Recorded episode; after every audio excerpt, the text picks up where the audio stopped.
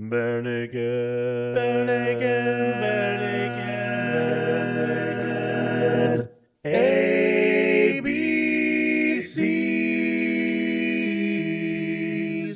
Welcome to the Bare Naked ABCs, where I repeat the same opening line every week, telling you that we discuss every Barenaked Ladies song from 7 to Y.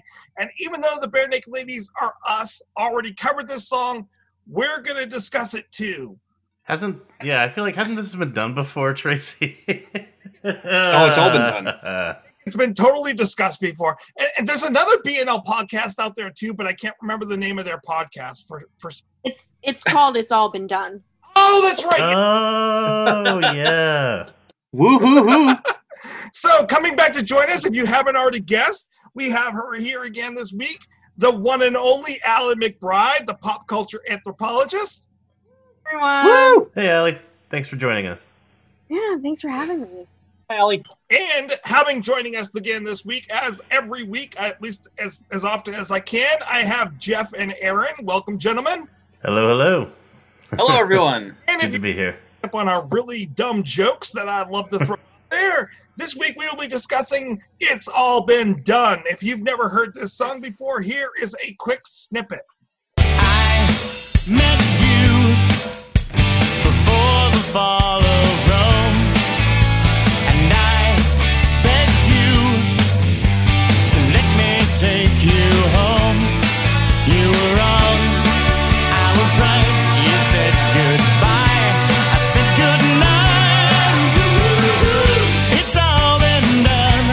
So this was often an opener for this tour, but Aaron, which tour was it? Which album was this on? So, this is one of the small selection of BNL songs that I was actually aware of prior to going on this journey with you guys.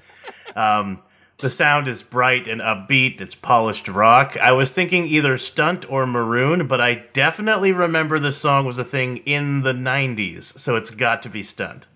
You got it. Nice job, Aaron. yeah, sussed it out. This was the second single off this album. This was the band's highest charting song in Canada over one week. And that hit number one in Canada. It only hit number six here in the US for some reason. Not quite sure why. I guess one week was still on the charts probably at that point or something. I don't know. Plus, it had all been done before at that point. Um, so this is a Steven song. Um, so you know, we start the album off with an Ed song, followed up by a Steven song. Good, good way to kind of go here. This was one of the first couple songs. This one and "I'll Be That Go- Girl" that were written for Stunt, and and Steve said this came out really easily, almost like he'd done this all before. Yeah, I, that, that that was Jeff's thing, saying that was a I was that's Statler and Waldorf on line one. well, I, I do remember um, very specifically in the, the liner notes for the greatest hits. It, this always kind of stuck out with me. He he had said he had said he had been listening to Brian Wilson and said, "Wow, that chorus was really wordy. There was so much thrown in there." He wanted to do a song where it was basically woo hoo hoo. he he accomplished it. That's that's kind of it. Yeah. Um, now you may know this song. Some people were actually brought to this band and brought to this song not through the normal channels that we would think of, like hearing it on the radio, but actually through playing it on a video game because it was actually part of the soundtrack and the opening songs for this the introduction songs for the 2002 NHL video game. And since 2008, the D- Detroit Red Wings have been playing this at their home games. Is that the same NHL video game that Wizard of Magic Land is in, or is that next year? No, I think that was a little bit later. I Wait a minute, did I mess up my weeks? Hold on. I had two facts this week, and I got like I had one job. I got my one job mixed up between the two weeks. Hold on. Um, I sent myself two emails about this today. No, it's it's weird that you mentioned that though because I got into BNL because of Wizard being played on the NHL game. That's that that Oh, was wow. my that was my intro That was- to BNL. That was the fact. So I gotta save onto that for next week. Yes, I I wrote that down for the wrong week. I apologize. I was gonna say, like, it's a great song, but it seems like an odd choice to open up a, a hockey game with. Yeah, hockey, like a little too like That reference I was supposed to be was supposed to name was this was also the opening intro for a TV show that was on TV for only one season and, and a really short season called Baby Blues. I actually knew that one. I've never heard of that. Leave it to the Mm. cultural anthropologist here, or the uh, pop culture anthropologist. Yeah. Based on um a comic. It is. Like yeah.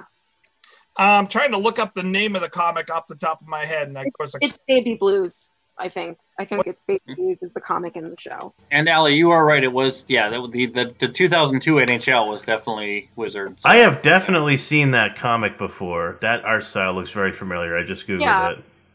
right. Yeah. and it was it was very sh- shortly on TV, but yes, it was also called Baby Blues in the comic strips. Um, they changed it up. I think it still lasted longer than the BNL show though. That's true. Actually, made it onto TV. It was on the WB for I think eight episodes. It wins. Um, it had a great cast. By about eight episodes. So it had Julia Sweeney, Nicole Sullivan, Diedrich Bader, and Mike O'Malley. So I mean, stellar cast. Unfortunately, it didn't stay on the air for very long. But a BNL song as an as the introductory song is amazing. Right, because no no other show has done that. Yeah, they have done that before. I believe there's a pretty Um, big show with a BNL theme song. They did that later, not before. But no, no. You're listening to the Pedantic Hour. now, if you recognize this song, we're going to be coming back to this. Not this song, but a very similar sounding song a year from now, which was also used for a movie, which is One Little Slip. One Little Slip, Chicken Little, Disney. That's uh yeah, no. I was just we won't we won't go there. No, well, and and the reason why, and I'll I'll cut this out, but I'll come back to it with one little slip. Is they came to BNL for one little for Chicken Little. They're like, we like this song. It's all been done, but it doesn't fit our our movie. Can you do something kind of like this song for our movie? And so literally Ed was like, okay, well, let's see. Um, I'll just keep exactly the same chord structure and almost exactly the same song, and we're just gonna put words to it that fit this movie. Yeah. so I mean it was probably the the least amount of effort into a song they've ever done. Well, and that's funny because it, Steve's on on this. It's a solo credit for him. Yeah. So, and I don't think One Little Slip's a solo credit. It ought to be at least a Steve credit, if not at least a combined credit, because it should not Yeah. be totally Ed credit. Uh, I'm gonna look up right now. Oh, there's it comes up first in the Disney wiki. Apparently, there's a Disney wiki, and Uh, that's No, yeah, that makes sense. yeah. But this song was played in the 2008 and since then in the in NHL for the Detroit Red Wings um, at their games at their home arena. It's all been done, or magical. This song, I don't know why, but it's true. I did Oh. have that one correct in my in my notes. If we're talking BNL and TV, I also have a vague recollection of uh, Call and Answer being in an episode of Felicity, but that's it.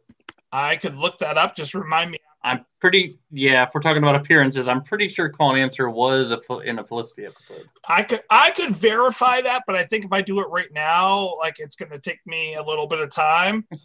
Uh, it was um one week was in the beginning of um Ten Things I Hate About You. Was it? Yeah. Oh, oh. it's there's a lot of their music that has been used throughout like movies in bits and pieces here and there. I gotta go back and check that out now because I love that movie. Yeah, right at the beginning. That's like, Yeah, and then he I- gets yeah. cut off with the um with Joan Jett. Right. Okay. Now the problem is that if you online for Barenaked Ladies and the soundtracks, you're not going to find anything. You have to look them up separately as Kevin Hearn, Right. Steven Page, and Ed Robertson. I, I did get confirmation, by the way. The uh, call and answer was in the Fel- Fe- Felicity Senior Year soundtrack, which how I remember that I don't know at all, but that has stuck in my brain apparently. what what song are we talking about again? We're talking about it's all been done. We keep getting, we keep veering off the track, but I'm going to bring us back like I do every week. Um, there is another version of this. There is the iTunes original version of this. Um, it's much louder on the keys, and, and Tyler's doing some different stuff on the drums. But unlike the rest of the iTunes originals, there's no real backstory with this song at all. Like they they're talking about other stuff from their past, and they don't really get into this song and where it came from, which is a little disappointing. So I'm not sure. Are are you familiar with? Well, he's well. I guess you. One of you. I forgot which one was it. Aaron mentioned that he wrote it because he thought the chorus of Brian Wilson was too wordy. Yeah, Jeff talked about that. Jeff, Sorry. Um, and I I feel like he elaborated at one of the live from home shows about you know that he just felt like basically he had written everything. I mean, it's kind of almost like self-explanatory. Like you feel like it, it's done. But I would have really liked to know like why he took that, like the whole um, structure of the you know the past, present, future, like with this particular song. yeah, the the choices that he made with with the storytelling that aspect of it, which we'll get into with I'm I'm sure we'll get into that with lyrics, but there's some really interesting theories about this song. yeah. like some of the theories about the song are really cool. So uh, before we do that, though, um, I do want to put in a quick clip right here because we got to this to talk, including you, Jeff. Um, Aaron and Jeff and I got to talk to Andy a while back, and in talking with Andy, he did give us the answer to a question that everyone has always wondered about what Natasha, his wife, actually says in this song when she puts in her little clip. Um, I'm going to put that in right here. your wife actually was on one of the albums. So your wife said something in French on "It's All Been Done," um, and Steven says he doesn't know what she says. Do you know what she said? yes, I do. I remember. but he's not saying. No, I'll tell you. I'll tell you. But this is a story. Remember, uh, first of all, she almost gets more royal, royalties for that than I, than I get from Barenaked Ladies, which is funny. But, uh, like he gets performance royalties for for talking to the phone, saying one thing. Anyway, um, I remember Jim. We were in studio. Jim called me up. We were in our Montreal apartment. He said, "Yeah, Andy, how's it going? Yeah, hey Jim, uh, can you pass the phone to Natasha?" I was like, uh, "Yeah, sure." So, okay. so she's like, uh, "Hello." and so basically they said can you say something like uh, in french uh, like something like you're uh, you're tired of this or you know you're just kind of so she tried different things and the thing that she ended up saying is je suis tanné or and, and said it quite fast je suis tanné and it's really hard to hear even you know we showed it to our kids and was like ah, i can't really hear that it's but it's uh, that's what she's saying je suis tanné which means i'm basically i'm tired of this or i'm fed up or i'm sick of it now, where in the song is that? Like you said, it's hard to hear. It's right after the I think the bridge. Uh, when you up and say, and then there's a little moment there. If I play the same three chords, will you just yawn and say? And they go back Okay. In that, if you listen, I can't remember if it's on the rest left to the right, but it's in there, and you can hear the sound of someone speaking on the phone. And So right, right after what you just yawn and say, basically. Yeah. That's right. Okay. And Yeah. then it says, Je suis tanné, which means I'm just fed up. I'm, I've had. When we come up on that song, I'm going to make sure I post that in right there so we can hear it. So is, is, is she Quebecois or does she just happen to speak French? She's uh, a francophone Yeah. from New Brunswick. Okay. So uh, they don't consider themselves Quebecois; they consider themselves Acadian. Acadian, that's correct. Yeah. So it's a you know long history in the Maritimes where they had a colony in Nova Scotia, and then there Mhm. was something called the deportation that happened at one point. So there's a lot of French people uh, in Massachusetts, even Maine, uh, and down in course, and there's the connection with with uh, the Acadian, and that's where Yeah. Ca- Cajun comes from, Acadien. Acadien. Correct. Yeah. So it's all connected to the francophones that lived in Nova Scotia. I want to talk a little bit about the music. I was going to break down the music, but I mean, it's it's basics. Except for we have Steven on acoustic and electric guitars, and we have Ed also doubling up on acoustic and electric guitars on this song. Everyone else is playing their, their typical instruments for this song. How appropriate. Not a lot. yeah, like, so not a lot to add with that. So, Aaron, would you mind breaking this down for us? All right, let's break it down. It's all been done. Break it down. Uh, was written in the key of D major. The album recording is somewhere between 131 and 132 beats per minute most of the time. Again, I love these songs which aren't recorded to a click track um, because I really like the idea that you can express dynamics in terms of tempo as well as volume. Um, the introductory section is the same as the chorus section. Or sorry, not the chorus, the verse, as far as the changes are concerned. So you have D to G to E minor 7 to A, and that repeats. That's the verse section. And then we have something that I'm calling, I'm going to go ahead and make a bold proclamation and call this a pre chorus. Now, um, that's when they say you were right, I was wrong. You said goodbye, I said goodnight. Uh, now I could see the case for this just being the second half of the verse, especially since the, the lyrics do change. Um, but it feels so different and it feels so transitional. I'm going to go ahead and call this the pre-chorus section, which is D to A sharp to B minor back to D. And then finally you go from D to down to G, so you get the five one or, or one five, I guess in this case. Um, to it's all been done where you have G, B minor, G, D, G, E minor, A. And the nice thing is there it bounces back and forth from the G back to, to different uh, chords, which I think is emblematic or maybe programmatic of what's going on here um, with the lyrics. So the structure is you have the intro, uh, which is the first changes. You have the verse one, you have the chorus. Oh, I forgot the, the bridge. Uh, the bridge is D to B minor to D to G to A to B minor. And uh, then he talks about the same three chords, which a lot of this song is like DGA.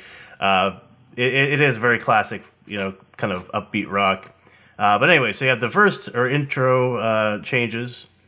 Uh, then you have verse one, pre chorus, chorus, verse two, pre chorus, chorus, bridge, chorus. Go back from the bridge right into the chorus. Then you have a guitar solo over the verse changes, which is your A changes. Verse three, pre chorus, chorus, and then another chorus, and you're kind of the outro just kind of vamps on the chorus changes. So we have I'm gonna call this an A A B C A B C D C A B C C structure. Uh, it's probably simplified quite a bit if you count what I'm counting as the pre-chorus is just part of the verse. But I like that section so much. I think it deserves to be counted as its own section. It's really my favorite part of the song. Uh, I'd agree with you though. I, I, would call it a pre-chorus. Yeah, I definitely would.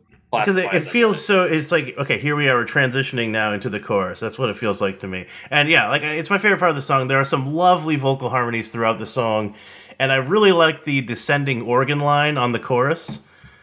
Dee dee dee dee dee dee dee. You know, uh, that's it's really nice. I don't know. There's just mm-hmm. uh, a lot to like here. Um, We'll add on to that the ooh la las, which Yeah. I think are fantastic on Oh my part. Yeah, the ooh la la la. Yeah. The uh, the music video has some interesting moments, like adjusting the EQ when the camera goes into the fishbowl to make it sound like it's underwater, which is kind of a bold move because you know, uh, as an audiophile, it kind of made me cringe a little, even though I liked the effect. It was like, oh no, I I want to hear the song properly. Oh, Talk we'll go there. We'll go there. Okay, okay, for a second. I think we all have thoughts about this video. sure, yeah. hmm Al, I'm going to let our guests start off. Allie, what are your thoughts on the video for this? What is this even? Like, Thank you.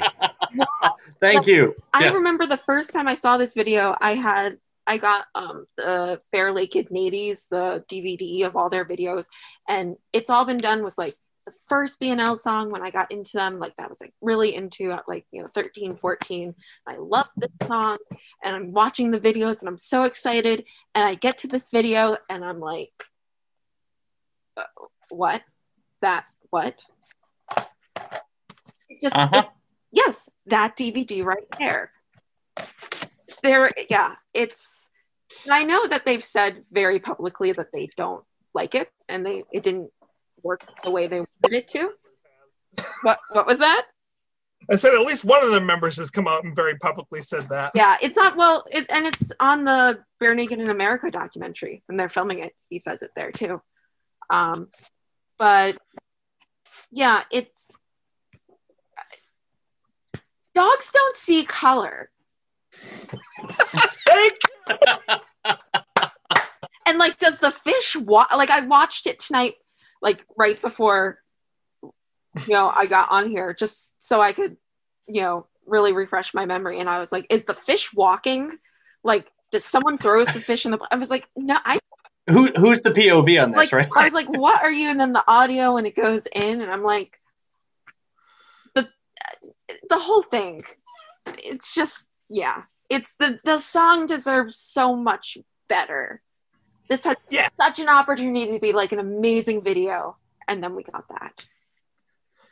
And and Aaron, I I agree with you that like it's an interesting effect and and good job band with like recognizing oh we've gone underwater we need to do an EQ change here and why would you do that to your music that you worked on and then well, the public is going to see this and this is your public perception of your song is this I, I I think it's horrible. I think that well, that- it sounds hor- it sounds like it's underwater. It just like it's underwater. well, and it's not it's not the only time they do that though. They do it throughout the whole video. Well, that, that that's my issue, Jeff. Is if this had been a really quick, you dunk the camera in the in the bowl, and for like a, few, a couple seconds, right? It sounds like it's underwater, and then it brings it back out, and it, it's rocking again, and it's got its full spectrum of of the uh, audio uh, EQ spectrum. That would have been fine, but it persists. That that effect persists for quite some time. And it was it got to the point where it was really annoying. It was really kind of bothering me, you know. And I, I know I'm an audiophile, but it's, it's good for me to kind of be. Uh, I feel vindicated by all of your responses, agreeing with me. It's a great song, and why why do that? Why dunk the camera in water and have it sound underwater for a significant portion of the song? For a few seconds for an effect, sure, okay, but it's overkill. Uh, and my biggest problem with this whole video, when the band first walks in, nobody pets the cat. They just walk right by. How cruel. Well, and I just I mean I'm gonna have to agree with that. He was disappointed with the filming of this video while it was being shot because he felt like it doesn't capture the feeling of the concept of the song. And I agree. Like I have my major problem with it is I don't like songs in general or videos in general where it's like let's just watch the band play. I, I don't like that as a mm-hmm. concept for a video to begin with, but the idea of doing it in this way in no way form actually brings out what the whole point of this song is it it doesn't accelerate or or or uh heighten this song Yeah, I, I agree. I'm the same way. I hate videos that are just the, the band playing. On the flip side of this, my favorite BNL video is Too Little Too Late, which is an entire story in a song. yeah I love that video because it does that, even though it doesn't really tell the story of the song, it tells a story. Um, but yeah, no, it's I like falling for the first time I was gonna say, falling for the first time has the the band playing, but it still works as a video. well because there's a story behind it yeah, and there's something that you're watching and you're watching the story progress as it goes along and it's interesting Not every music video has to be an OK Go event with a Rube Goldberg machine or whatever. I don't know Like that. I enjoy those. I'm just saying not every video has to be that. However, having said that, you should try and do something interesting with it. I mean, otherwise, what's the point, right? You may as well just put up uh, a still image of the, the album cover and play the song. so Well, I think th- I think they did try and do something interesting, but I, I don't think it worked enough. Uh, yeah, there. Well, like I said, there were interesting ideas. I mean, honestly, the cat go, the cat, the camera going into the cat and the dog and stuff, and like going into the fishbowl. Again, I liked that. I wish they had just not milked that so much, maybe. but there were some good ideas here, and there was interesting cinematography and stuff. And like I said, it's not a bad video, but it's just. Well, I agree with with what Tracy said. It doesn't really add anything uh, to the song, and it, it, at times it's distracting. You know, from the from the music. Just Well, the and- opposite of what you want. two different pets, and one of which is a goldfish, one of which is a bird. And you're so you're gonna do pets that's eyes are on the side of its head instead of straight ahead, and it's going to have a different vision of the world. Then you need to do something interesting visually with that at that moment that that's going to make the audience go, "Oh wow!" And it, it just doesn't. It just keeps using the same exact effect Yeah. over and over again. They all look exactly the same. There you go. That's the hidden meaning of it. It's all been done in the video before. Yeah, I think uh, dogs see in black and white, right? And cats see a few colors, And- but less than us. Right. You could do like a split screen with the fish, with one eye on the left and one on the right. We're already we're just we're just spitballing here. We've already come up with better ideas. I I like seriously, I know it's been like 21 years. I will make a remake of that. Someone give me a budget. I have ideas. It doesn't I have want- to die here. We'll we'll we'll do a GoFundMe. I was just gonna say that. Let's let's fund this because I We'll- want we'll this make to it happen. happen. we'll make a better video for this. Yes. I mean, Um, but the one the one thing I would say is the like the, the it's been said before, but the one thing that really bothers me about this is this is a fantastic song. This is such a great song with a great story. Why would you distort the song in your video? That that bothers me so much. And they don't just do it one time. They do it through the whole thing, the big explosion at the end. Why would you distort your song? I mean, I mean the music video should supplement the music. And uh, that that that has always bothered me about this video. Well, and, and one of the ones they've already somewhat did as a theme in another video, "Alternative Girlfriend," that they could have done here and done more, more, really gone full on into it and and really been in over the top with it to make it humorous, but also just kind of point out the obvious piece about this song is doing pieces of past videos and doing the cliches of past videos to like an extended extent of That would have been great. Yeah. been Yeah. like hello like you've got the name right there go with the obvious pun and really play on it That's actually that's kind of like what they did with Thanks That Was Fun. mm-hmm.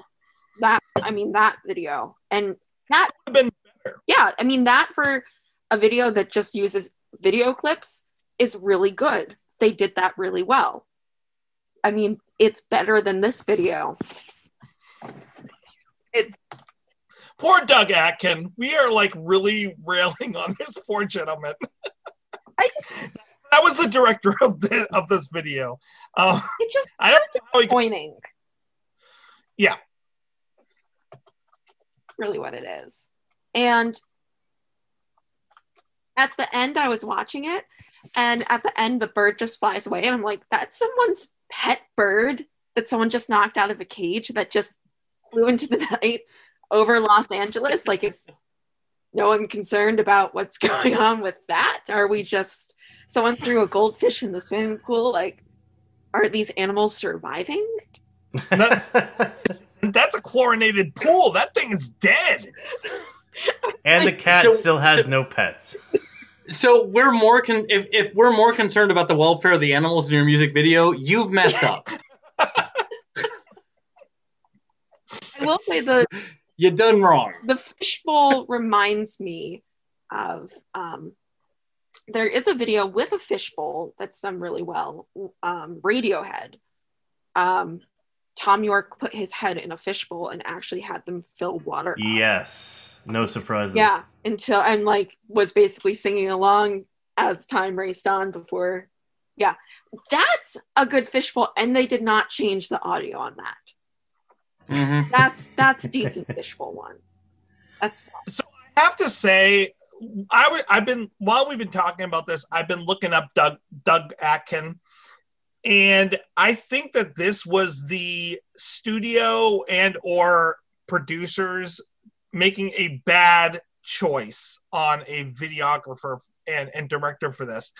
He has, from what I see on everything I'm looking here, has no other credits for videos. Um, he's a video artist, like he's an American video artist. So all of his artist stuff that he does is video based, but like you can tell that he's going to take this video and he's going to try to make it something interesting with the video piece of it and and try to make it very specific, but it's not going to be a story. So I, I I think that's the problem is they picked the uh, nothing against this gentleman. He's done some really interesting stuff, but just not not video not in terms of doing music videos and i think they should have found someone that could do a interesting story of a music video I also wonder, like, if they were to try to film this video now, how improved it would be with just like CGI and technology. Like, you could probably make the idea really cool now, like if you really wanted to. It's still kind of a meh idea, but like for the song, but you probably could do a lot more with it and at least make it look somewhat impressive. And here's somewhat impressive. What are Tracy's looks right now? aaron i'm gonna blow your flipping mind Okay. Oh boy.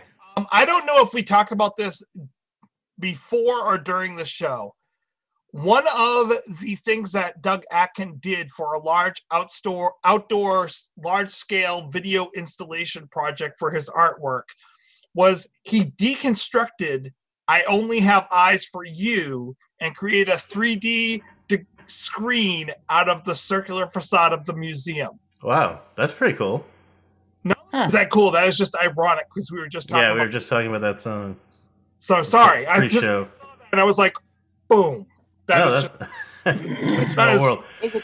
Well, so I, again, we we had these kind of interesting ideas. I think you saw the seeds of something that could have been really interesting. And, and as far as you know, again, I, not every video has to be a story either, but it, it should it should be something. I agree that enhances the music. Um, and Or- this, this was distracting.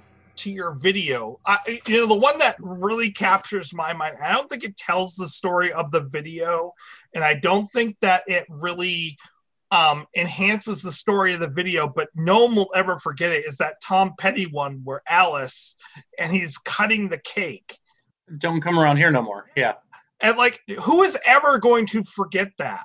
No one. Right. Like, does it enhance the story somewhat? But no one is ever going to forget that song or that video. Right, and and going off of that, I, I don't myself. I mean, I, there's there's been videos out there that have nothing to do with the song, but I've enjoyed them artistically because you did you did hit on something. Um, uh, Pompeii by Bastille is is one that I really enjoy. It has nothing to do with the song itself, but I enjoy what they do, and they they they enhance the video. I think, my personal opinion. But um, for a song like this one, where I do think the message is very deep, and we'll get into the lyrics, but I do think the message and the idea is really deep um, and musically such a great song. It just really bothers me that they did make these choices and and and one of the biggest ones is distorting the sound of your song. Um Yeah. it just i i don't understand what the mentality behind that would be Well, and and this is the album where they were really focusing. You know, they really they went to Susan Rogers to specifically have this song, this album, and song, uh, this album produced and engineered so that it would sell to American audiences. And to do this to that album, I don't see, or to do this to this song, I don't see how that that pushed forward your narrative of trying to sell to American audiences in a successful way. agreed Yes. It's an odd choice. I yeah. Well, let's talk about what I, I pulled this away from that for the video. Do we have more to add about the music? I mean, this is really a a very typical '90s alt rock type sound. Um, there's no doubt about that. At least I think so. Um, but do we have more to talk about with the sound? I mean, I think yeah, I think that sums it up. It's it's very classic. Oh well, actually, I, I was gonna wait to kind of say this in my wrap up, but I guess I could talk about it now.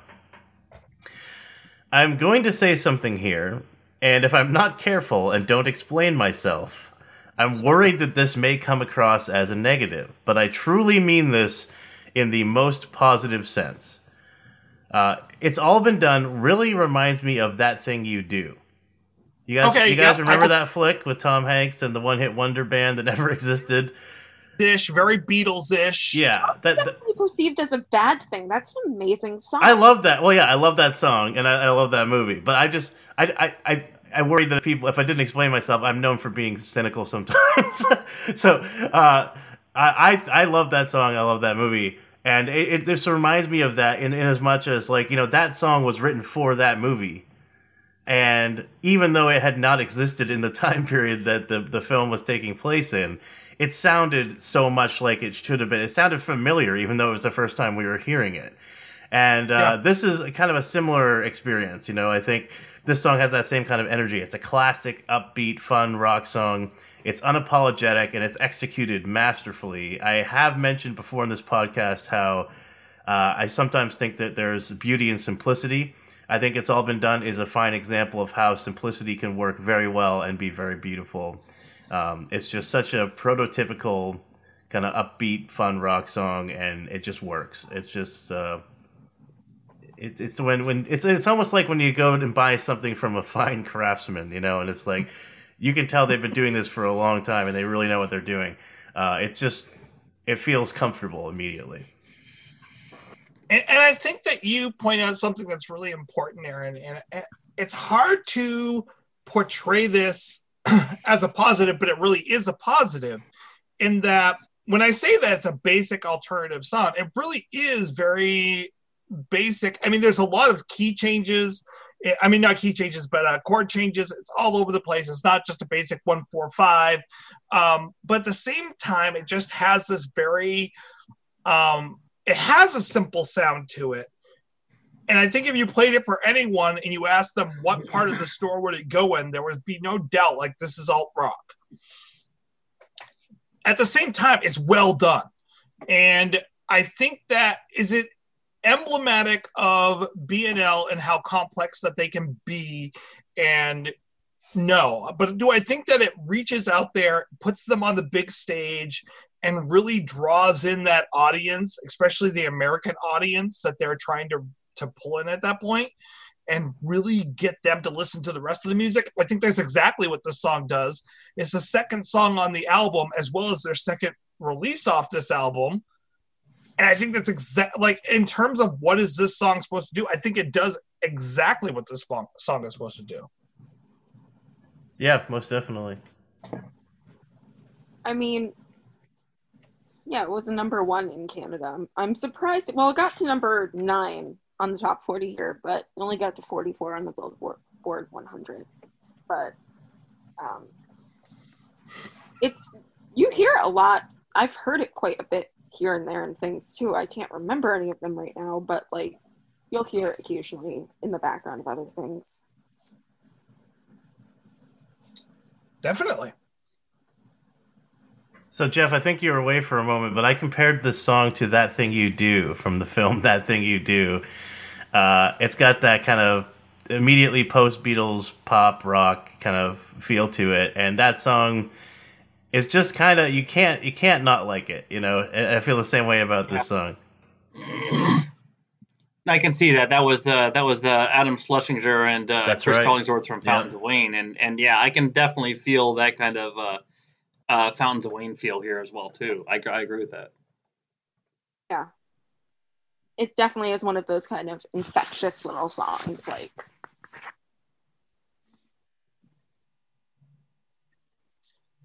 Well, let's talk about the lyrics because I can see that we're we've dried up the well of talking about the music with this.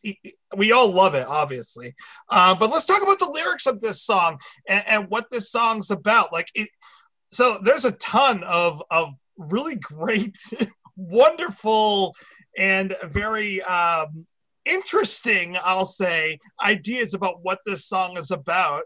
Um, varying from happy vampires that romance over history to reincarnation. So, is this song really about Hawkman and Hawkgirl?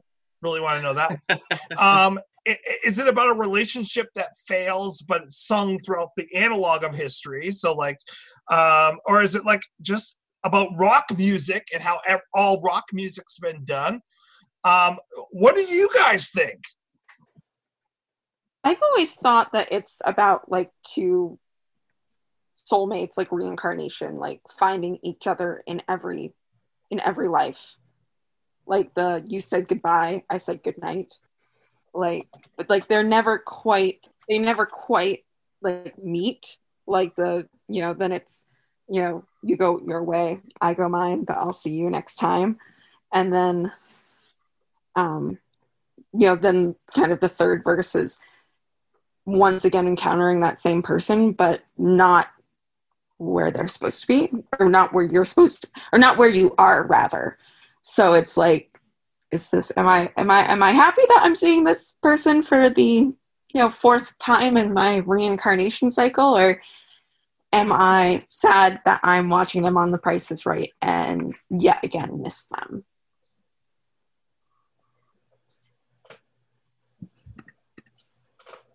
And I have a ton of thoughts, so I'm going to let everyone else go first. I love the theory that this is about reincarnation or about something supernatural like vampires. Um, I personally never took it that way. I, I kind of always thought it was allegorical, which I could see Steven in you know definitely doing that lyrically, making the ideas allegorical.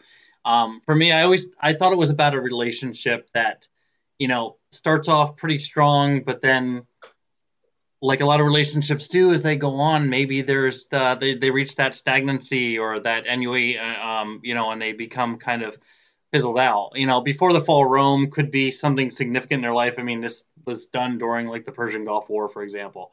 Um, so maybe like the fall of that or something but some some major event that's going on. And um, so like the first verse being that first date. I met you before the fall of rome. I begged you to let me take you home. You were wrong. I was right. You said you know i kind of i kind of see the progression of a relationship happening here um um and then she says i heard you say the past was much more fun like things were so much better you know a year ago or two years ago. Things were fun back then. They've gotten kind of boring now. Um it's all been done before. Uh I do ascribe to the belief that uh, I, if I put my fingers here and if you say "I love you, dear" is an entendre, feel like uh, you were gonna say that. Uh, yeah, Tracy was gonna say that. I do feel like that was an entendre. He does reference the guitar chords, but I feel like it is a, a, a, a an innuendo towards. Oh, never. I definitely. It's a Steven song. The hell you, you know, say? so like you know even even the sex has gotten even the sex has gotten boring between us and uh um and actually in the one of the things i love about this song is uh will you just yawn and say for the longest time i thought that that line ended on will you just yawn and say ah when actually there's that spoken i hate this in there and i love that idea if it is that that she's like i just hate this this is done and um Heard of this? I'm done with it. I'm done with this. I hate this because I think and I think it's probably Ed that says that, right? I think Ed does the I hate this. No, it's it's uh it's Natasha. Oh, that's the Okay, so French. that's that's the French part. See, I've always heard as that I hate this too, but okay, I see that. But um, but then uh, you know, Alone and Bored on a 30th Century Night. I mean, that does really kind of sell the um. That really kind of sells the whole reincarnation thing. I, I still feel it's allegorical, but I I absolutely love the line. My favorite line in this song, and one of my favorite BNL lines, is uh, "Will I cry? Will I smile as you run down the aisle?" You know, when I see you with somebody else, when I see you getting married, um, how am I gonna how am I gonna feel about this? Because did I let it go? Could I have done something differently? But that's I've always felt that way about this song. It's just uh, what can you do in a relationship to keep the spark? What can you do in a relationship to keep things fresh? Um, could I have done something different, or would I just accept the way things are? But um, so that that's that's that's how I feel about this song. Aaron, what about But So yeah, uh, the lyrics on the surface are simple and straightforward. Uh, it's the song of a couple who's having trouble with feeling like maybe they're stuck in a rut or getting bored, yet they stay together or they keep coming back together. Uh, it's also most likely an allegory for the band's relationship to rock music, where they may be feeling like all rock songs are kind of the same deep down. We've had that talk about the uh, the axis of awesome, and uh, every single every single rock song uses these chords, and the you know the one one five four one four five uh, four five one progression. Uh, but yeah, it's it's done so well and it's so enthusiastic and genuine and fun. You have to love it. Um, I kind of underwent the same journey as the couple in the song, right? Where you know when I first heard it, I started off thinking, you know, I've, I've heard this before. This is familiar territory, both literally and metaphorically, because I had heard the song before. But uh, by the end, I was nodding my head to the beat in spite of myself, and uh, you know, it, this makes it kind of programmatic on a philosophical level, which appeals to me greatly. Um, while googling the lyrics, I came across a fan theory that it, uh, you guys have discussed this uh, that maybe uh, it was about a couple who are being reincarnated or possibly immortal like vampires. This would explain the various time frames discussed in the song, but I also think maybe that's taking things a little too literally. I think this is the musical interpretation of uh, the Spaceballs combing the desert, if you ask me. but it's fun to think about, definitely. That would have made a great music video. So Better than the fishbowl. right. so the and I know Tracy hasn't gone yet, so actually I'll wait. You go ahead, Tracy. We're gonna steal all his thunder tonight, Ali. That's what we're doing. No, I was gonna, I was saying go ahead because I want to get to the point where where you guys come to me and I'll be like, I, I have nothing to add. It's all been done. Sorry, I, I set that up for a wonderful Golf clap. Go ahead, Allie. he's he's already planning his pun for the next song right now. Oh, it's written out. Okay. Um, hold on, I have to remember what I was gonna say. Um, My pun just blew that out of your mouth. really, that pun was so amazing that I just It was so good. um, yeah, I don't remember. I'm sorry. Someone else go. Well, I did actually stumble on something, um, and hopefully I don't steal a Tracy Thunder moment here, but I did stumble on something when I was looking up some stuff on this song, and I love this little fact, but it, it might have nothing related, but and uh, Ecclesiastes chapter one verse nine is actually uh, the thing that hath been, it is that which shall be, and that which is done is that which shall be done, and there is no new thing under the sun.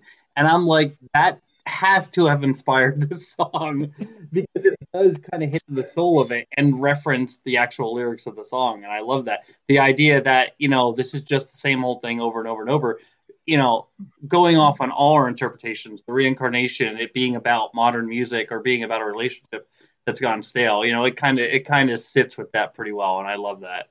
Yeah, I mean, I the whole concept of just everything's been done before. Like, basically, in this case, like you were wrong, I was right. You said goodbye, I said goodnight. Um, or you know, you go your way, I'll go mine, but I'll see you next time. Like, it's that like inevitability. Like, you know, everything kind of is planned out. Everything's been done before. It's like how they say there's no new, like there's only like four base stories in literature and all stories are just like iterations on those you know templates to me it just i mean it's such a popular idea in pop culture. I don't even know if really the inspiration has to be that deep. I don't know if that's in i'm not up in my bible trivia enough to know if that's in the old testament or not. But yeah so i don't even necessarily think it has to be like i mean it's probably just inspiration from what i'm trying to say is I wouldn't be surprised if it came from just all the references in pop culture and like everyday life. The whole idea of like, you know, am I doing anything new? It's all been done before. That sort of thing. Um, just because it, it seems like it's this guy and girl, I would assume, and it's just kind of you know, she's like bye, or she's you know doesn't pay attention to him, um, but he's like, no, I know, like you're the one for me. I'll, I'll see you next time around. And, and to answer your question, Ecclesiastes is one of the early one of the early books of the Bible. It's in the Hebrew Bible. So Steve, being both Jewish and and Christian, would definitely know Ecclesiastes. Okay. I, I really love that line. You said goodbye. I said goodnight. I, I think once again we come to that. And we talked about it before with the music, with the um, that thing you do, which is very a Beatles esque type story. Everything Yeah. is kind of in the movie based on Beatles type music, especially early Beatles. Um, and who can forget that the one of the most famous early Beatles songs is "Hello Goodbye." It's playing Right. Yeah. dynamic of like we're complete opposites and can't even agree on whether or not our relationship will work. And like throughout the relationship, we have one person that is more into this than the other. Now, one of the things that occurred to me on like the 20th listen to this this week um, is that um, we have these three different periods of history. And I don't think that that Steven randomly just like, okay, uh, this one, this one, and this one. Um, I think that he's very specific when he chooses stuff. And so we have before the fall of Rome.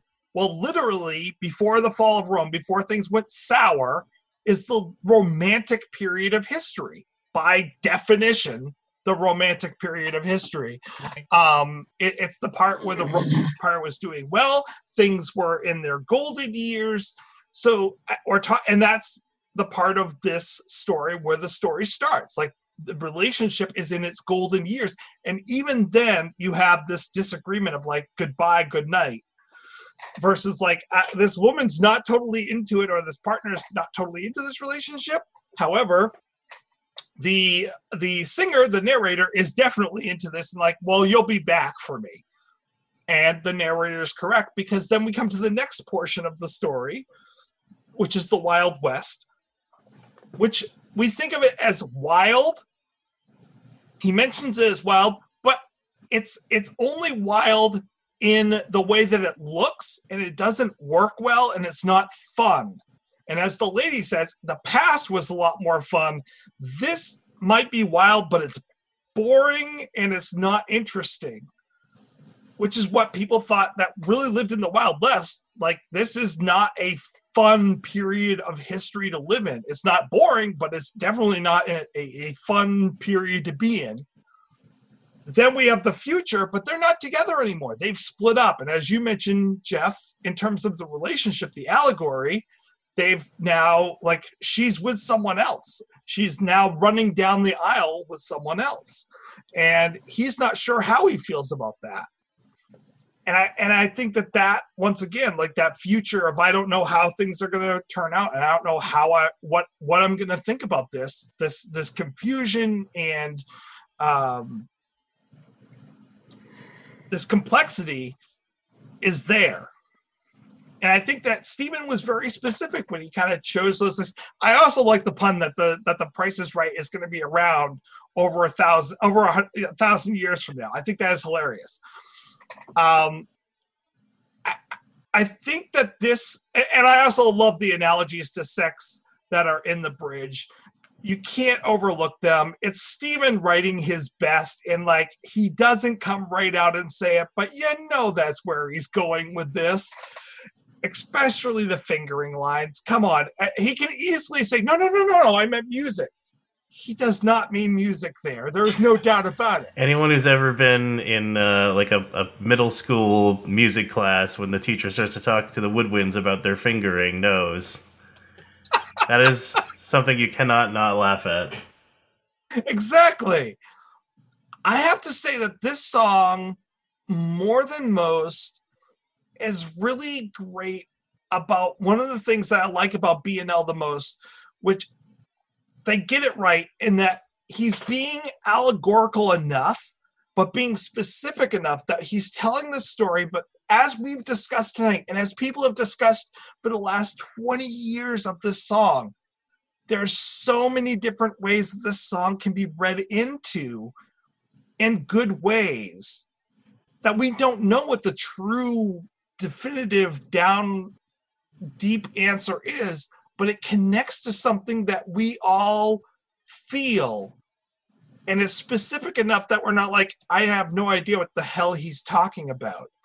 It makes us care about what he's singing about feel connected to it. And i and the choice of music which is this basic alt rock song connects with that as well. I would say that this is almost nearly perfectly that alt rock song of the 90s in that it is reaching out making people feel connected to this song in so many ways You know, the other thing about the running down the aisle, it's also a metaphor for marriage. Yeah, that's why that is possibly my favorite lyric in the song. Is it's such a Oh, yeah. great little play, uh, play on words. yeah Yeah, it could almost be twisted in the fact that she's actually happy now. She's running down the aisle because she's in a relationship that she's happy. She wasn't happy with me, Maybe so how am I gonna how am I gonna she'll feel be happy with Bob Barker. Yeah, right, exactly. I like the whole, whole idea too with the Price is Right because that is something that's kind of always there and feels like it always will be. You know, it's we we we all. I think most of us have that memory of being home from school and with our dad or our mom, and we're watching Plinko. Due to hyperinflation, the low bid will instead of being one dollar now be one million dollars. if you had a million dollars if you Yes, had bid it, on yeah. this Kraft uh, macaroni and cheese with uh, Dijon ketchup. I want to see that episode from the year 3000 where the Kraft macaroni and cheese cost a million dollars. That has to happen. I have a weird feeling that Drew Carey will probably still be hosting. The head, just the head. In a jar. We have referenced, I think, every TV show under the sun tonight. Yeah, we just got the Futurama reference in with Richard Nixon, right? Mm-hmm. So while we're at it, why don't we start deciding some numbers for this song? Well, Will you give us? Oh, go ahead. Go ahead. You have more to add, Allie. are we talk going to talk about David Duchovny? I was going to throw that into the appearances, but go right ahead. Okay. Let's talk Mulder. the the video of him performing with them on the egg shaker you know that's i can't decide what is weirder that or the actual music video I will, I, I will take that version, actually. It I was just going to say the exact same thing. I would rather have that be the music video. it's entertaining yeah, it's i mean I, I again i watched it um before i watched the video tonight and i never realized there's like a part he gets really into it and he actually like it looks like like he almost pushes steve and then like he like runs up to ed and i'm like yeah, he annoying them to no end like oh you're pure. Uh, I'm coming in with my egg shaker and just gonna all get up in your business like i was just like it was a little cringy to watch He set that up weeks ahead of time with the band, though. The band was like, "Yes, we totally want you to come up on stage with us. Like, we know that you're going to be on that that episode. We want you. Please come on and do this with us." fantastic I would love to know if he's actually singing the woohoo hoos too, though, because he's he's hitting that mic, and I, I I want to know if that's actually you know David hitting those notes. He is. Uh, From what I Is he? from what I have read, he was actually doing the real singing with them, playing the real age shaker. It was all live. It was all real. He's a triple threat. he really loves that that egg shaker he is like yeah. he was so into it It was great. It's so like wholesome to see him just get into it so much. Yeah. into just wholesome pop music with that egg shaker and he is just dancing. He is like, "I'm going to let my freak flag fly."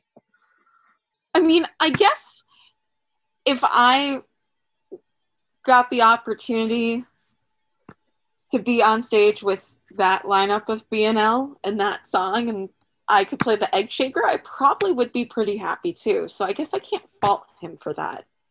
That makes sense. Yeah, I'd be like, Well, "Yeah, y'all this is- egg shaker. yeah.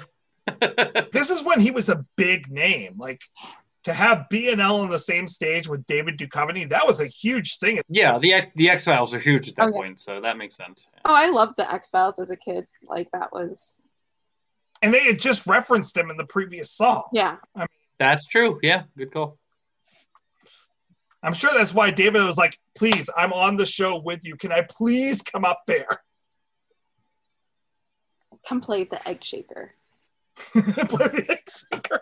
I'm, I'm I'm way cooler than the smoking man. the next live at home show. No one will hear me on Zoom, but I'm just gonna have my little egg shaker just so I can part of thing. No, we will we will have that in the appearances because that I I have gone back to watch that more times this week than I did the video. I'll be honest. Yeah. There- there's that young Because you can actually hear the song. Yeah. Imagine And that. something like Aaron said. There's something joyful about watching David Duchovny and having so much fun. Here's this Hollywood celebrity, and he is just enthralled with being on stage with BNL at that moment. Highlight of his life. Yeah. I'm, I, I am and, and always have been a huge X Files fan. And so, I mean, the combination of watching one of my favorite bands with, you know, Mulder performing, it, it's great to watch. And I, I absolutely loved it. And yeah, like, like Ali said, he's just, he's having so much fun there. Just, just shaking out that egg shaker. Yeah, he gets a little, little, uh, um, you know, forceful with his, his moves and everything. But, you know, um, but there again, if I was up there with BNL, I'd want to make the most of it. Yeah, I, I can't. All right, so how, I, I- Jeff? What are we giving Yeah. for a rating system tonight? I know what I would immediately be going with, but What would you go with? I, I was going to go with how many egg shakers, but Plinko chips. or I love that. I was actually see mine. I, I like those better because I was gonna do one that may have come off as a negative thing because I was gonna go with uh, go with fish bowls, but but since we haven't liked the fishbowl, you know, I give the video one and a half fish bowls. Now the right? But no, let's let's let's go with egg shakers. I'm I'm gonna go off Allie on this. All right, We'll do egg shakers. how many egg shakers do we give this song? And, and complete and utter joyfulness. And and who's going to go first, Jeff? Um, Allie, let's have Allie go first. okay. I give it. You know, I don't tend to give out a lot of fives, but I'm gonna give it a five because it's just. I love the song. It's a happy song. There's really nothing wrong with the song. It's just, it's an enduring classic that just. I feel like everybody that gets into BNL has something special about that song. Like whether it was like the first song. Like I know over on the Discord, there's quite a few people who are like, "Oh, that was like the first song I really got into," or like that song has like a special meaning to me. And I think everybody just kind of has that reaction. So I'm giving it five out of five of David's egg shakers. Of David's egg shakers. And that sounds really bad, so you can edit that out. I'm giving it five out of five. egg no, there's no way that's being edited. Ah. I'll edit it for you, Allie. Well, I'm gonna say David's egg shakers. Yeah, I feel like this should be like a band name now, though. Like David's Egg Shakers. Like that. David's egg shakers. Yeah, Yeah. It sounds like like a 90s Yeah. Britpop band. Or David and the Egg Shakers. David's Egg mm-hmm. Shakers. David's egg, egg shakers. I like it. Welcome, Los Angeles. We are David's egg shakers. yeah. And for, no, and for no other reason, I want to go see that band now. Right. Yeah. Just for the name alone. Yeah. All right. Uh, Aaron. How many David's egg shakers are you ranking this? It's a tough one uh, because you know a lot of my favorite songs are the more dark and brooding ones, or the uh, you know I mean I'm a big fan of like the Flag and uh, stuff like that. I mean Alcohol is certainly more upbeat, uh, but it's also got kind of a dark streak to it. Um, I don't know. I, I can't quite give this a five, but I, it is so good. It's definitely in the fours. Um, I'm gonna have to give it a 4.5 David's Egg Shakers out of five. It's really, really good. There's not a lot of room for improvement here. Uh, for what it is, it's just fantastic, and uh, it's definitely one that would go on my playlist if we're making our. I think my, my four rated and up songs can go in, in at the end of this into a BNL uh, recommend playlist, and this is definitely going to be in there. All right, I'll go. We'll save the save the host for last, I guess. Um, Nice.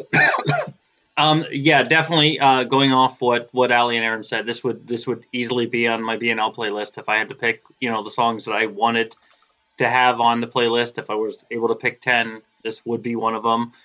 Um, I don't know if I'd go quite a five for me, but it's dang close because this is a near perfect song. Uh, musically, what Jim does with the bass on this, what Tyler does, this is this is um, this feels like a full band song. Everybody is contributing. Everybody sounds great. Um, I agree. Sometimes I tend to steer towards the darker songs a little bit, the ones that are a little bit edgier with the lyrics, and and it, they do kind of get into this a little bit. Steven Steven's lyrics do get into that a little. Um, but this is an emotional song, and I love that too. I mean, to like I said, I, I interpret this as a relationship that's gone sour, and, and an experience that a lot of us have been through. Um, with that stagnancy of a relationship and um, um, just it's very it's very relatable and I and I love this musically lyrically. I'm gonna go with 4.9 of David's eggshells. Wow. Eggshell. Oh oh I'm sorry egg shakers eggshells eggshells. What am I saying? Well, how do you? I mean, how do you give half an egg shaker? Because if you cut the egg shaker, everything that shakes inside falls out. right Then yeah It's just a yeah. shell. So Just thank you for making me sound good tonight. Ali. you're welcome. I just I appreciate it. that was your plan all along, though. totally covered my mistake right there. Yes, 4.9 of David's egg shaker shells. Egg shaker shell. Take the outer shell off, and there's still that that little bit of skin in there, so you when shake it, like it still stays intact. How far are we going to go into this? I really like this song. Um, I, I was going through this week. I've already given 10 fives in the course of this show. We we are now on song almost 150, uh, episode 150. We're on one song 136, and I've given 10 fives. Um, so can I give this a five? I, I don't think you can use that. I mean, you can use it to compare. Do you, you know, do you like it as much as the other songs? But I wouldn't just by the the.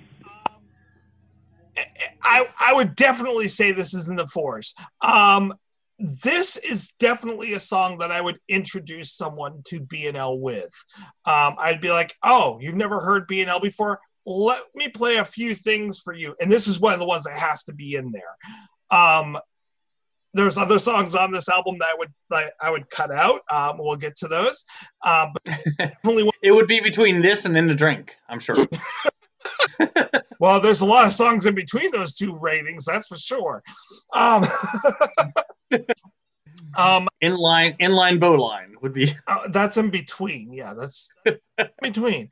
Um, so I like this song evenly with humor of the situation. I really, I, I like the darkness of humor in the situation and the lyrics of it more. I like the rock song of this. I listened to this 20 times this week, 15 times in a row, spacing it, having a few more in between. I didn't, it didn't get old ever. I loved it. My kids didn't go, Dad, change the song for please change the song. Like it, it's it's really enjoyable. It really catches you. Um, I think that like in choosing this, had this gone on for a long period of time as that TV show for uh, Baby Blues, had this been the intro, people would not have gotten sick of this week to week to week for that reason, I've got to give this a 4.7. Like it's up there. It's it's really high up there. 4.7 what? Egg shakers. David's egg, Egg shakers. shaker shells. We're So- building on this. Looks like old Aaron, old reliables, drinking the haterade this week. But honestly, when your quote unquote hater score is 4.5, I think that speaks volumes about That's the quality of score. the, Yeah, the song. Yeah. and we don't have Stefan's score in here. So Stefan, please, what what's your thoughts? Stefan, what are your thoughts on It's All Been Done? Well, at first I thought this song sounds familiar. and uh, I was kind of right. It is a quite a popular song. and I'm like, this can't be BNL. I'm like, this has got to be like Gin Blossoms or something like that. And uh, it wasn't. It was BNL, but it, kind of has that kind of Gin Blossomy kind of. Um, It, it felt familiar, like it's all been done. yeah, yeah. It's like, yeah, it's all been done. It's like one of those generic, blah blah blah, twang twang twang. You know, here we go. Here's a song. Um, but you know, I, like the sound of Steven. Steven is he's a good singer. I like his voice, and um, I, I really like how uh, you know how he sings. I, I like uh, his tone to his voice, and I he could sing um, a pretty lousy song, but he could make it sound good just from his voice, you know. And he could take um, lyrics that were kind of unsavory and really make them appealing by how he sings them. But um, you know, it's good. It's a good song, and uh, I'm just reading over the lyrics, and I, I haven't fully understood them. Um, but it sounds like you said goodbye, I say goodnight. It's kind of like a kind of like a breakup song. I think it's definitely a love kind of relationship song. Um, like it's all been done, you know. Like one relationship is like another. And I think he's looking for something new in his life, new in his relationships, and um, I, I think he's looking into like cosplay or um, or wearing like animal suits or something of that of that nature. Um, but he, he does bring up, uh, you know, uh, the price is right. So maybe he wants to have a relationship with Bob Barker or Drew Carey or dress like one of them. Uh, I mean, it was Bob his- Barker at the time. He, he he was still Bob Barker when he wrote the song. So oh, okay. So Bob Barker didn't change into Drew Carey no, because that's a weird change. Yeah, Um, totally. That's a lot of surgery. The amazing amount of surgery. If that had been the case, that would have been the best cosmic surgery ever. I mean, Bob Barker, you can tell that he's had cosmetic surgery, but I mean, that would be that'd be it's like cosmetic to a whole nother level. Obviously, I said cosmic surgery. You said cosmetic, which is the correct word. But yeah, I, I think that really, in order to go from from Bob Barker to Drew Carey, you really would have to have cosmic surgery at that point. Yeah. Oh, absolutely. So, um, but I mean, it's, it's a good song, I guess. Uh, it, it was on the radio, right? It was on the radio. Yes. Yes. It was on the radio. Yeah, it was So single. it's single. Oh, how can it be a relationship song if it's single? that doesn't make sense to me. But anyways, it's still a good song. Maybe it was in a relationship. Now it's single because it's all been done. And they're like, eh, that's nothing new. It's all been done before. Blah. Relationships suck. Now, Stefan, how would Blah. you feel if you how would you feel if you found out that there's an interpretation of the song that is about vampires or reincarnation? Ooh, that sounds fun. So, so the interpretation Huh. of the song where it's vampires Yeah. or They're reincarnation, like, vampires or appeals to you. reincarnation. Yeah. so this is like a, a teenage girl who like is bummed about her life and she wants to become a vampire that sparkles Maybe, Right? Maybe. Yeah, okay. keep, I like this Yeah. interpretation. Go. it, it might be it. you know Yeah, mm-hmm. it's it's all it's, it's been better than Twilight already. done well nothing is nothing is like twilight Now I'm going to get the Twilight hate mail, but I mean, Twilight Sparkle is great. Twilight. those who like twilight you can say oh he said something nice about it those who don't like twilight they can be like yeah he said something bad about that so it's kind of I mean. Twilight Sparkle, totally. I, I, but but Twilight, no. Yeah it redefines girls liking bling altogether Stefan, how many egg shakers do you give this song? Did I hear you correctly? You said egg shakers? My my bad. Yes. Yes. Hey, I give this. I don't know why they said egg shakers. I, well, I, I think it's an average song. You know, it's got a good sound to it. I like how um, I like Steven. I like how he sings it, and um, it's it's uh, it's a relationship song. So I'd say three, three point five. Well, well, I can't put two numbers in, bud. So it's going to be one or the other. wow. Three point two five. Three point two five. Wow. He, he's drinking the haterade this week, but that's okay. Is, is Yeah, that that's- bad? That's, a Stefan has one. That's weeks a that he, one. that Yeah. he loves songs. That has weeks. I want him to be honest.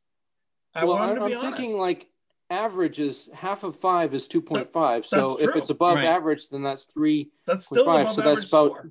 That's about two thirds of whatever a score is. So Yeah. I mean, I mean, I just compared them to Gin Blossom. Uh, so that brings the average to four point four seven. Okay. All right. So I really brought it down then. Nope, Yeah, you no. did. Yeah, you did. Really, people really liked it, huh? Yeah. yeah, I, Yeah, I'll we be do. honest. Like, yeah, I gave it a four point like Like, I liked it. Oh, I'm What, sorry, what, guys. what did I give it? Dude, don't apologize. You gave it a No. four point nine. Don't don't apologize. That your opinion is your opinion, and Yeah. there are people that agree with you. A 1.2, Stefan. What are you talking about? Wow, I was not Dude. expecting Stefan to That would, that, no, so that was completely out of. That's yeah, yeah. that's crazy. I think it's just trolling. for About David. Completely uncalled for. He's a he's a nice fellow on the floor. He is no longer allowed to give any scores. We'll listen to his humor, and that's it. Um, so I do want to put in a bunch of appearances. I mean, this is one of their biggest songs of all times, as we've mentioned. It is a essential that people keep coming back to that that introduced them to this band for a lot of Americans. So I do want to give a lot of appearances. All of them, of course, are very connected to this song specifically. One of which is the David Duchovny playing the Egg Shaker on Leno. Um, also, with them doing the whole touring circuit at this time, they came back on Conan, and he's like, you know what? My second week on the show, I had these guys on. I am so incredibly thrilled to have them coming back on again five years later. Here's Barenaked Ladies, and you could tell that he's really enjoying having them there. Um, and so I have that appearance in there as well, and they really do. They rock out this song. Um, if you haven't got sick of the song at that point, there's also Steven playing it himself with a, bunch of other bandmates, um, including Craig Northey um, at after the Junos. And then there's eh, eh, once again, if you haven't gotten tired of it, Steven is then playing with the odds and playing with Kevin joining them. There's another one. And then finally, BNL on the Good Morning America show. They play a number of different songs. They do an interview in the middle, but this is their finisher. So that is the other appearance for this week. I should point out that Barenaked ABCs recommends that you listen to all those before you listen to the video. Yes, please. True that. The video. Um, one one thing about that Conan performance is that's actually um, they show it in Burning in, Amer- in America, and they actually bring the one of the um, disc plaques from Rock Spectac to give to him backstage after. Yes. Thank you for pointing that out, Allie. Once again, pop culture anthropologist bringing the information to us about the important backstage information. Hey, you know what? It's they made it so. Side note: They made another. Well, they've made a lot of Conan appearances, but the week that they that Conan did his show in Toronto and um, everything to everyone came out was just so fantastic. I think they performed another postcard, but just Conan in general. If you haven't watched any of those, I highly recommend them. Yeah, I feel like that's kind of that good connectivity between the Canadians that, you know, I think he really appreciated having them on the show and Well, yeah, he's not Canadian. Conan isn't? No, he's from I Massachusetts. what? He's from like Boston. He's from Brookline, which is next to Boston. I thought for sure he was Canadian. I wow. No, but he does seem like a Canadian. Yeah, I have eggshell on my face. But I thought the whole South Park movie, the whole thing was huh. Wow. I have eggshell on my face right now. Please cut that out, Tracy. No, for that reference alone, I have to. I have to man. Oh, okay. Why don't we have Allie on every episode, by the way? She would be an amazing addition. I, Seriously. she brings something interesting every single time. Right. Uh, well, thanks, guys. She I keeps us ground she keeps us grounded. We we go we we go off the rails though a lot less when Allie's here.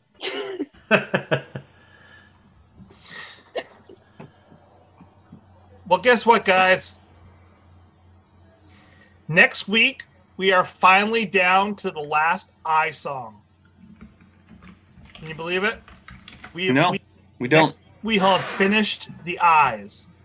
And we're going to start talking of, you know, we started talking about the eyes by talking about all the things that I would do, like I can sing and I don't like. Well, we're going to finish this whole course on a very egotistical focus next week.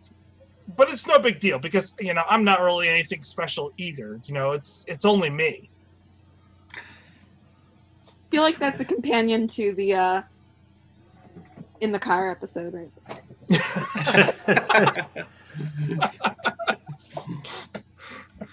Now you can use your NHL 2002 reference and be right. Jeez, ouch. Oh, oh. I'm sorry. I'm sorry. I had to do it. Sorry. dug deep. I have to keep that whole i- piece in there now. oh, This one's going to be nostalgic for me because "It's Only Me" is literally the song that got me into BNL. really? Oh, I mean, Yeah.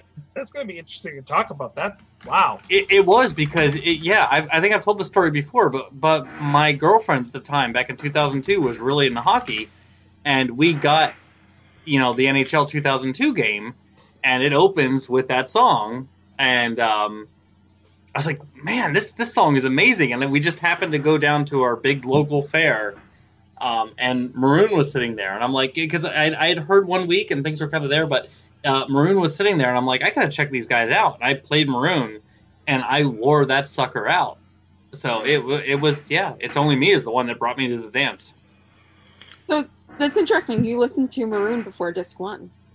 I actually did, yeah. Um, yeah, I heard I heard it's only me on the NHL uh, game, and um found a used copy of Maroon, and that's really the first full album I listened to. It's not, I mean, it's definitely up there, but it's it hasn't it's it's been surpassed as my favorite episode, but or my favorite album. But um, yeah, that was Maroon was the one that brought me to the dance, and and so Maroon is really nostalgic for me, and that was the one that really kind of you know pulled me in, even before Gordon, you know. we could really get into this, but as a as a, a past psychologist and and Freudian, and uh, I'm not a Freudian, but a person who studied Freud, the fact that that "It's Only Me" was the song that pulled you into Barenaked Ladies says a lot about you, Jeff. Why? Well, we'll discuss that next week. All right. Hey, Thank I mean- you so much for joining us. yeah, Thank you guys for having me. It was a blast as always. Yep. We hope to have you on the show again. Yes, absolutely. Thanks, that was fun. Don't forget, no regrets, except maybe one. It's NFL draft season, and that means it's time to start thinking about fantasy football. FantasyPoints.com features industry leading experts and prognosticators using proprietary hand charted data to help you score more fantasy points. FantasyPoints.com is the place to go for whatever kind of fantasy football you play. Whether you play fantasy football, daily fantasy sports, or do a little bit of everything, Fantasy Points has the meticulously researched content to guide you to victory.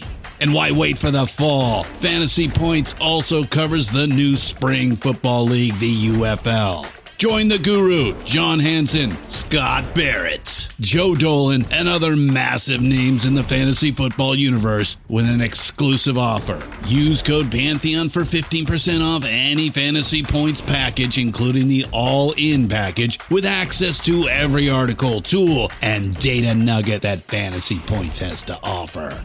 That's fantasypoints.com and code Pantheon for 15% off at Fantasy Points. Fantasypoints.com, code Pantheon. Score more fantasy points.